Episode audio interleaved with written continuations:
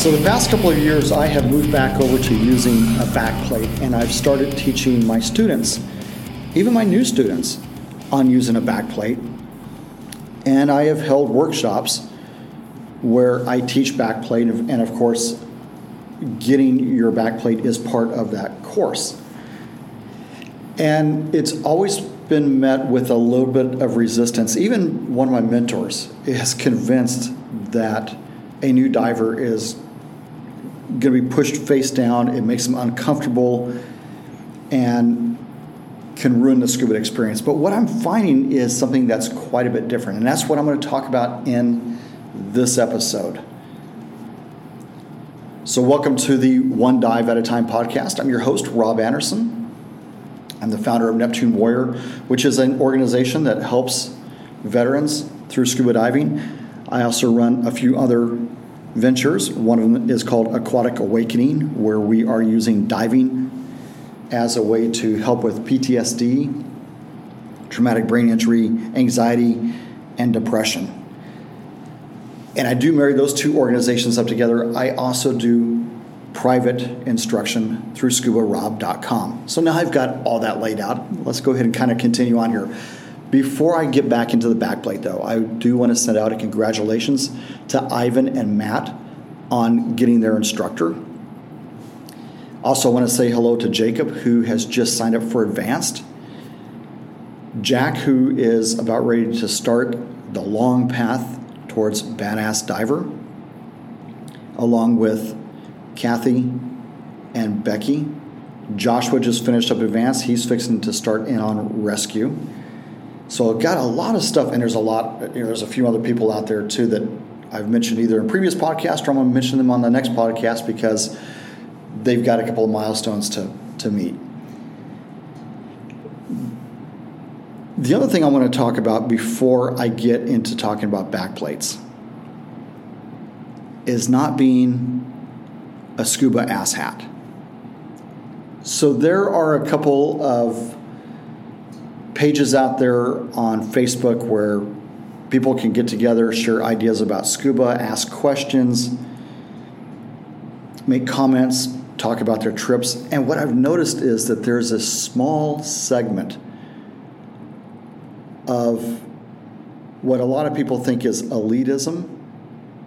And honestly, I think it's more asshatism.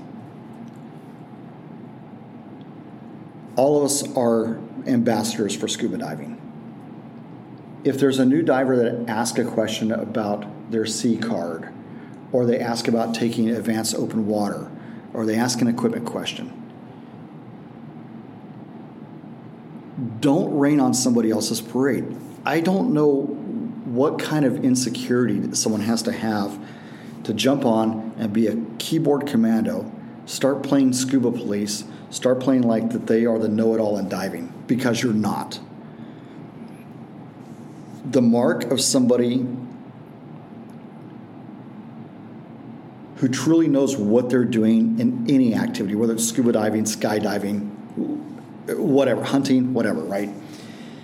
Is that person that is always willing to listen with an open mind to the question and either answer the question or direct someone to resources. I was looking on the board this morning on one of the boards, and, and somebody had asked a question about, hey, how long after I finish my open water can I go diving? And all kinds of all kinds of responses out there, you know, like, well, maybe you should ask your instructor, or hey, if you were truly in scuba diving lessons, you would know that.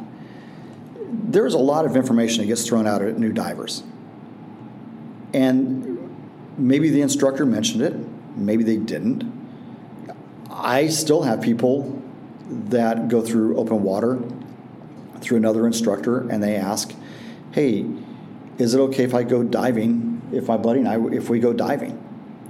Because they don't know. There's a failure in communication. And you know, that's okay. There are people who ask questions about how soon can they go into advanced open water, or they announce that, hey, I'm going into advanced open water and somebody comes in and trounces on them about, well, you don't have enough dives, or that's just greedy instructors, whatever it is, right? Don't be the asshat that dissuades people from what they're doing. And just it drives me nuts when I see that kind of stuff. So that's my public safety announcement, or my yeah, my public yeah, my, my public uh, awareness announcement, I guess we'll call it. Just don't be an asshat in diving. There's a reason why the sport grows in the wrong areas and fails to grow in the right areas. And it's because of people like that. People who dissuade people from taking specialties. So here's another quick example that I talked about and right now I'm moving all my all my online work for lessons, I'm, I'm posting my lectures into an app. And one of the one of those lectures I talked about when I was recording yesterday was liability. All right, you're a diver. You know how to dive a dry suit. You're a diver. You've got a full face mask. You're a diver, and you've got a DPV. And your buddy comes out, and you hand off your DPV to him. You hand off your your full face mask, and you go diving now, there are a lot of dive buddies who have never met the family of their other dive buddy. I see it all the time out at, when we're out at Lucky Peak. Divers get to know each other, but because their spouses don't dive, they don't they don't know that other person's family, right? All right, so you're the buddy that hands off your DPV. Your dive buddy is trying out that DPV, and because they weren't listening or because they failed to follow instructions, they take that DPV from 60 feet to 10 feet because they think it's kind of cool to ascend like that, or maybe it's just 30 feet to, to 10 feet, holding their breath because that's one of the things that happens when you're doing aerobatics, or in this case, aquabatics. And they embolize and they die. Guess who's now liable? Now, maybe your buddy wouldn't have sued you but you don't know that family. They may not even like the fact that the person's diving. And you do have a lot of diver animosity out there from spouses. Trust me, I lived that life. You don't want to be the person who's not an instructor, who's not covered by a million dollar liability policy like the rest of us, like all instructors are or should be. And now you get sued. So not only are you responsible for someone's death and the moral obligation on that, but now there's a financial obligation. And I hear on those boards all the time about, well, just hang out with other divers and you'll, you'll figure it out. There's a reason why we train to become instructors. There's a reason why we carry a policy. There's a reason why we update our training annually. We're constantly learning. So again, just a, a word to all the all the asshats out there. All right, hey, this thing on backplates, and it's it's crazy because when I started doing this, it was kind of controversial, and now there's a lot more of a movement towards backplates. So I started out as a backplate diver back in 1994, uh, primarily because I couldn't afford anything else, and I could get my hands on a on a backplate, and I was able to get my hands on a, on an old wing, and I admit I went through the whole cycle of trying new and improved BCDs. I've probably owned, I don't know, 20 or 30 different BCDs over, over my time. And one of the things that kept happening over and over again is the wear and tear on them. If you tear a pocket or if you tear, you know, something on, you know, a, a BCD gets, the jacket starts to wear out, the whole thing is bad. You have to replace the entire BCD. And I don't use cheap BCDs. So anywhere between 500 to $900 for a BCD is what I'm getting into. And then there's just the way that a BCD is much cleaner and more streamlined and where it places the weight on you. But for a long time, there was just this misconception that backplates and wings were for technical diving, or backplates and wings would always put you face down in the water and that backplates and wings were not where a new diver should be starting at. And I think a lot of that, or I have to think a lot of that, was coming out of an industry that produces a lot of BCDs. And even now, with the backplates and wings, you're starting to get a lot of uh, bells and whistles on them. You know, basic backplate and wing is just a single strap that works as your both your shoulder strap and your hip strap. But now you've got and it's good. There's there's a place for it, but now you've got where you have adjustments. You've got adjustment buckles. You've got more D rings. You've got more stuff to put on there, which kind of takes away from that clean aspect of the back plate and wing. And then there's the whole thing of going back to weight belts instead of having integrated. Now I recognize that there are back plates that have integrated weights on them. I still like to have a separate weight belt. Even when I was diving with or diving with integrated weights, I would always have a weight belt with a little bit of weight because if I have to take that thing off, I don't want to have to struggle. You know, if I'm underwater I'm, I'm, and I have to remove it to clear fouled lines or something like that, I don't want to have to have all my weight on that back plate and wing, or the or the or the BCD. So I always wore a belt, but it puts you back into old school weight belts it's not as cool as some of the BCDs look out there. But the big part was it puts you face forward. And you know what? On the surface, there's a way that you counter that through training, but it puts you in the right position for when you're diving. It automatically throws you into that into that prone position. So again, you know, th- there's always that misconception that throws you throws you forward on the surface uh, you know, just one more reason why you want to have a snorkel. And especially the horseshoe wing shaped bladders, you know, now that we're all using, or most of us are using donut style, it you tend to not have it as bad. Plus, you don't, you know, with the horseshoe style, it always it always felt like you know the air was in, in one side of the bladder or the other, and with the donuts, it's not it's not quite like that.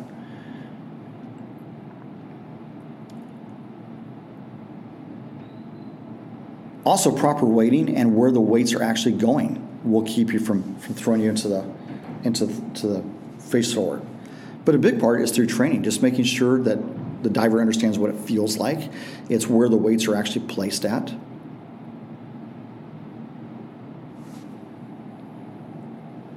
With a back plate, you don't always have that problem, especially if you're using stainless steel back plates. I, I have used aluminum and I've had students get into aluminum when I've got a student that can't really, uh, well, I've got students that are not going for dive certification. They just want to play pool only as part of our aquatic awakening program. They never ever want to go get certified in the open water. They just want to play. An aluminum plate is great for that. I've got some divers that want to travel. But with a steel back plate, I like where that weight fits over the body and you've already got somewhat of integrated weight. You've got at least about you know six pounds of weight already with that. And so as a diver starts to feel that forward sensation or that, or that tipping sensation, they it's, it's something that, that, that you that you can train through and and get them to the point where they're comfortable with that. And then if, if you have to do a surface swim, hey, why not go ahead and do it with your, you know, do it with your snorkel like you're supposed to? Everyone thinks that just because, well, I don't want to say everyone, but a lot of people think that because a backplate and wing is all technical, then now we suddenly lose a snorkel. So making sure that wing is not overinflated, making sure that you're not overweighted, is is part of that process. I think what I like about the backplate with the wing setup is it allows me to minimize all that clutter and all that bulk of the BCD. I'm able to keep my stuff clean. Even though I've got D rings, I don't tend to hang a lot of stuff off D rings. I will use pockets that are either on my wetsuit or I'll wear tech shorts as a way to as a way to compensate for that.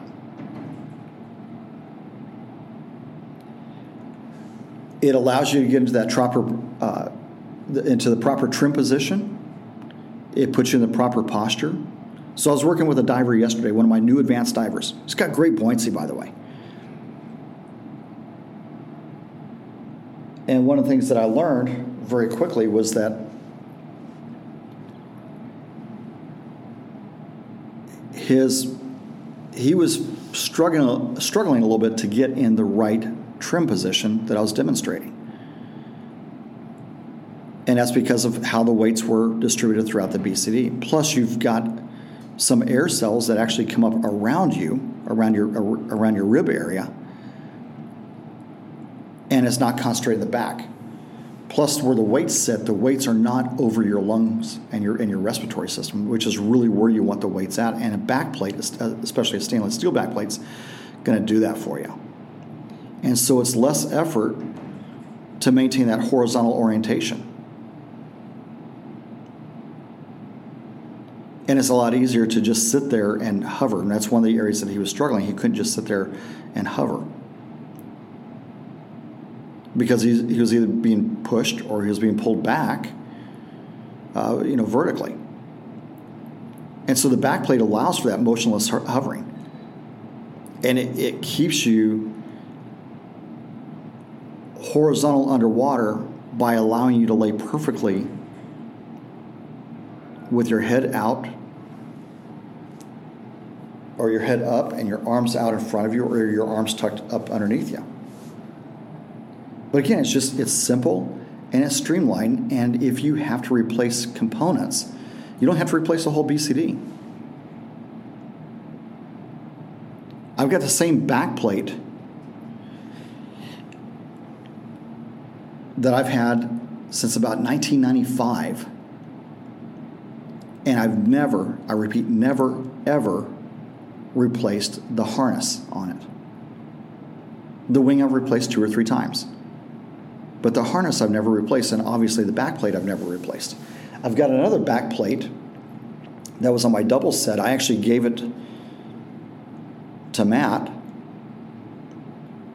with some steel 100s and an OMS backplate. And it's, it's going through the, through the cycles with him. When you look at the buckles and all the adjustments on a BCD, you've got a cummerbund, you've got a, a belly band or a buckle that goes across the uh, goes across the front. You might have zippers. Uh, you've got torso buckle. You've got shoulder strap adjustments. All that is more stuff that a diver has to work through. It's more stuff that a diver has to adjust, and that can become task loading. When setting up in what's now called the Hogarthian method of a backplate, it's a single strap. You can make strap adjustments by either pulling on the strap and pushing the waist strap because it's all the same if you've never seen one, basically it's a single strap that comes off the shoulders, goes back into the into the back plate, and it comes back out as a waistband. Well, to make adjustments on that, you you either to, to tighten it up, you you push on the on the shoulder straps while pulling on the weight belt, or I'm sorry, the weight the the uh, waist strap, or if you need to loosen it up, you, you push in on the waist strap and pull on the shoulders. It's an easy adjustment.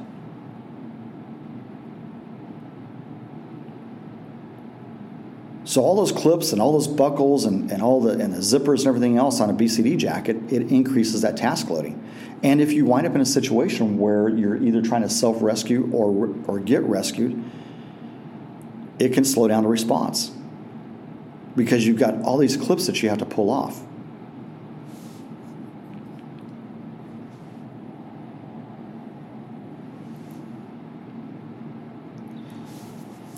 What I find is that by putting someone to a backplate, you're setting them up to be a lifetime diver. They've made the investment in the equipment. They've got something that they can as as they as they grow in their skill set, they can change out the wing. They can um, they can add D rings and things like that if they want to. If they want to set it up for doubles, they can set the thing up for doubles. If they want to go single tank, if they want to go out, you know, uh, and again, swapping bladders. So Becky and Kathy my recent advanced graduates. Kathy wanted to go down to a, a 19 pound wing, and Becky wanted to move up to a 35 pound wing. And so we purchased wings for them, and they were able to swap that out on their own. These are two divers that, at one point, struggled with making sure that their gear was assembled very, you know, was assembled well. And now they've now they're at a point their competence and their confidence is high. They've had a lot of repetitions of putting gear together, and now they're swapping out gear on their own. That's pretty cool and not only speaks to their ability to, you know, to, to learn something that for, for them was a little bit of a struggle. By the way, both great divers now. It's just that not everybody's brain processes putting things together. Now, for all those seasoned divers out there and for the asshats of the group, y- you might scoff at that. But there, there are people who, you know, for whatever reason, in the beginning phases of diving struggled with that. And now they're at a point where they're swapping out bladders and and adjusting belts and things like that. And for a lot of us, it doesn't sound like it's any big deal. For them, it's huge. For new divers, it's huge. And there's a few of you that can think back to when you first started diving, just how difficult it was to get your gear together make sure it's put together right.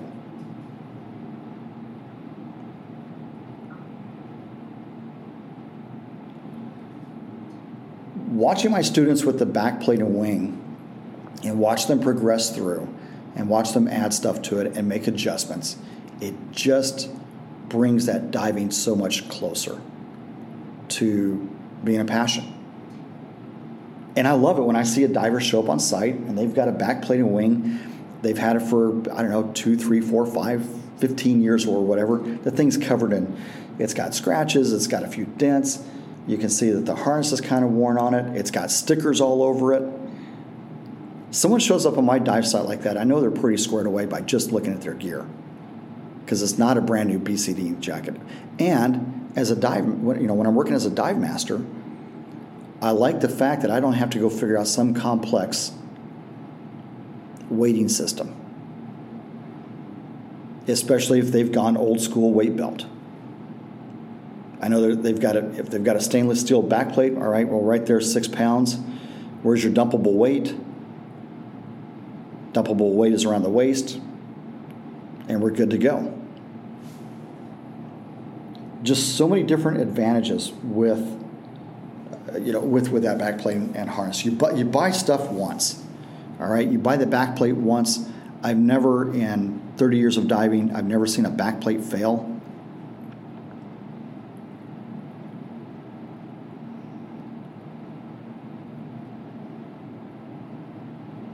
It does what a BCD does cannot do. If you had to own one one BCD, you're a brand new diver, and you're told that the rest of your diving career, you get one buoyancy compensating device.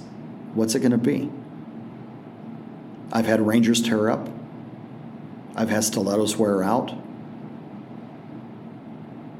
I had a black diamond that I saved and saved and worked extra jobs for. I had a shoot two that I absolutely loved. All those BCDs are dead and gone. Yeah, I've got a couple stilettos still hanging around. I'll probably sell them here in a couple of weeks. But that backplate and harness is something that will stay with me my entire dive career.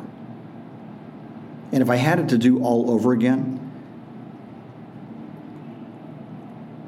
when I started Neptune Warrior, because we spent thousands and thousands and thousands of dollars on BCDs, and we were wearing them out in the pool because the high concentrations of chlorine and, and everything else, right? And there was a point where we were in the water with divers five days out of seven, sometimes six. If I had it to do over again, I wouldn't have spent thousands and thousands of dollars on buying and replacing BCDs. Even the ones that we got donated, they had a pretty pretty short end of life. And if we got one that was really really good, most likely it was getting hooked up with a vet. moving back over to backplate and wing really opened up a lot of what we're doing in diving, especially when I'm working with my divers who are doing aquatic awakening. And we're doing aquatic awakening exercises. We're in three to three to four and a half feet of water. So they're standing for instructions, and then they're, then they're going underwater, and it already puts them to a position that is very zen-like puts them face down. They're not struggling. That back plate is right over the top of their respiratory area. All right, so that's my homage to the back plate on this one. Coming down to what a lot of people think is the end of the dive season, and it's kind of the opening of a new dive season for us right now. Heading out to Bonaire here in about four or five days. I'll be doing some broadcasting or podcasting from down there. Make sure that you're checking that out. And that Brooks and I have got a really special trip going to dive a former missile silo. So I spent years in the Air Force. I never did. I never pulled missile duty or, or you know worked in security forces doing missile duty. Was really glad I didn't do that. But uh, this will be. I get to go see part of uh, part of history, and we're going to go do that in March. It's a cold water dive it is, uh, we're going to use dry, you know, obviously using dry suits. Probably go with uh, larger tanks on this one, but really looking forward to it. All right, so that's my ramblings coming in from Seattle. And I'll be checking back in with you. I know I've kind of pod faded for a little bit, but that's just because I've been super busy with doing diving and doing boating and things like that. So that's all I've got for this episode. Remember, as long as you've got air, you are all right.